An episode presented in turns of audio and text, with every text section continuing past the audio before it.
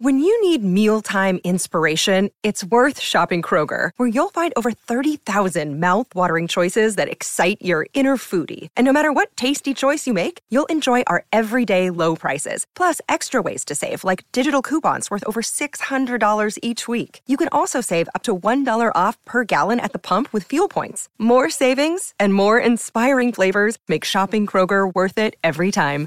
Kroger, fresh for everyone. Fuel restrictions apply. This is Optimal Relationships Daily, episode 1422 Eight Simplicity Tips for Going Back to School During COVID by Rose Lounsbury of roselounsbury.com. Hello, everybody. I am Greg Audino, and this is Optimal Relationships Daily, the show that's all about improving your relationships each and every day, including weekends and holidays. Now, today I have another post for the parents out there. Uh, we heard yesterday about how to make the most of summer with your kids and today we're going to look forward a little bit and prepare for another school year in which we will see the effects of COVID a little bit. This post will certainly help you feel more prepared as you navigate the new look of school once again. So let's dive in, hear what author Rose Lounsbury has to say, and optimize your life. Eight Simplicity Tips for Going Back to School During COVID by Rose Lounsbury of roselounsbury.com. Back to school results in mixed emotions at my house. My kids moan, although secretly I think they're excited to see friends and adults who aren't me. I'm relieved. Finally, predictable work hours without distraction, plus that dang mom guilt. But this year, much of that is thrown out the window. With COVID, we're facing a more uncertain back to school period than ever before. And if you're a parent, you might be feeling like a nervous Nelly. Some thoughts you might be having I'm still working from home, and my kids' school just announced that they're totally online until October. How am I going to manage this? What if I, the kids, my partner get sick and need to quarantine? How do I set up my home as an organized space for the very real possibility of homeschool slash half days? My kid's school now has a weird rotating day on, day off schedule. I'm not even managing the current schedule. Where's the nearest hole so I can stick my head in it? I hear you, parents. So, today, I'm sharing some of my top tips to help you make back to school simpler and less stressful during COVID. Number one, create an at home learning space.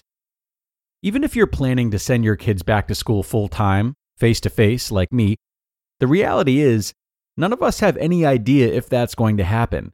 So take a moment to consider what kind of space you might need if your kids need to do virtual learning. Some things to consider space to store extra tech like laptops and chargers, workspaces for each kid. Desks are great, but if you don't have those, like me, a study clipboard works just as well. And easily accessible supplies. Google School Supply Caddy to find some simple, low cost solutions. Number two, create a face mask washing system. Now, here's an organizing system that I never thought I'd have to create face mask rotation. But such is life. And the truth is, if your kids are wearing masks to school every day, those masks are germ magnets. Get online, or if you're crafty, hit up your sewing machine, and get six face masks for each kid. One for each school day, plus one extra to store in their book bag in case they lose one.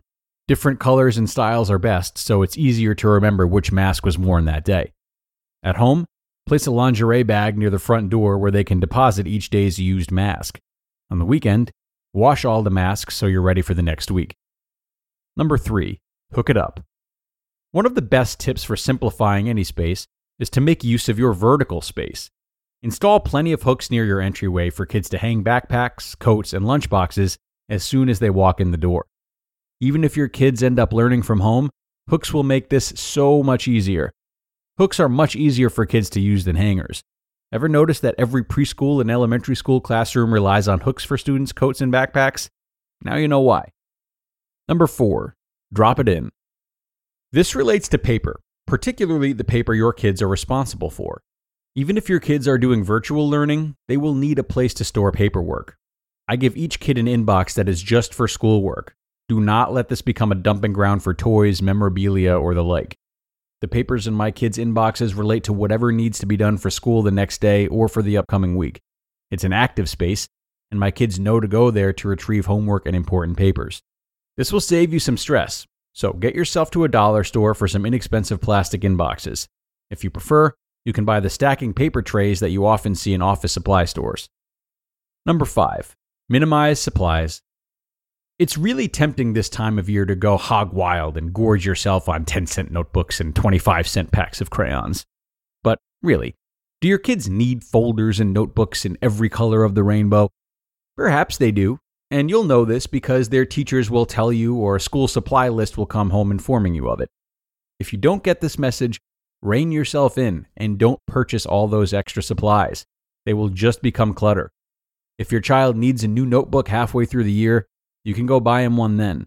Yes, even at the whopping price of one or two dollars. You will survive, and you will be thankful that you didn't have to keep an office supply store's worth of inventory. Number six, write it down. One of the first things I learned during my teaching days was to fill out the entire year's schedule before school even starts.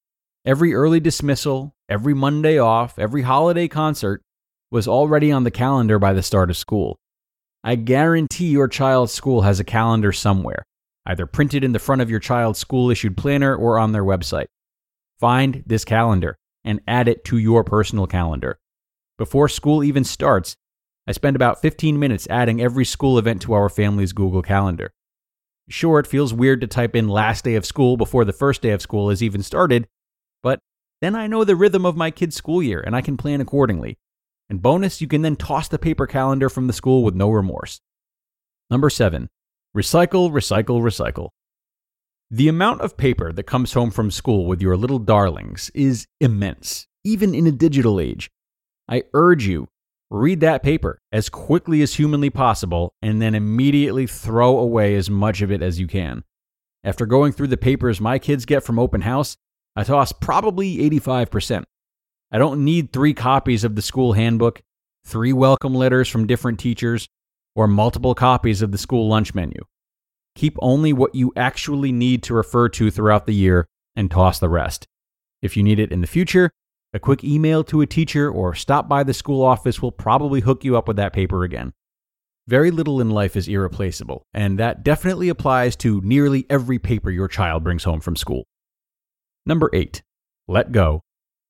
I saved the best for last. I think the best thing we can do to prepare ourselves and our kids for a COVID school year is this let go of our expectations about what school should look like. Let go of thinking it should be this way or that way. Let go of worry that we're doing it wrong or that our kids will be harmed by learning online.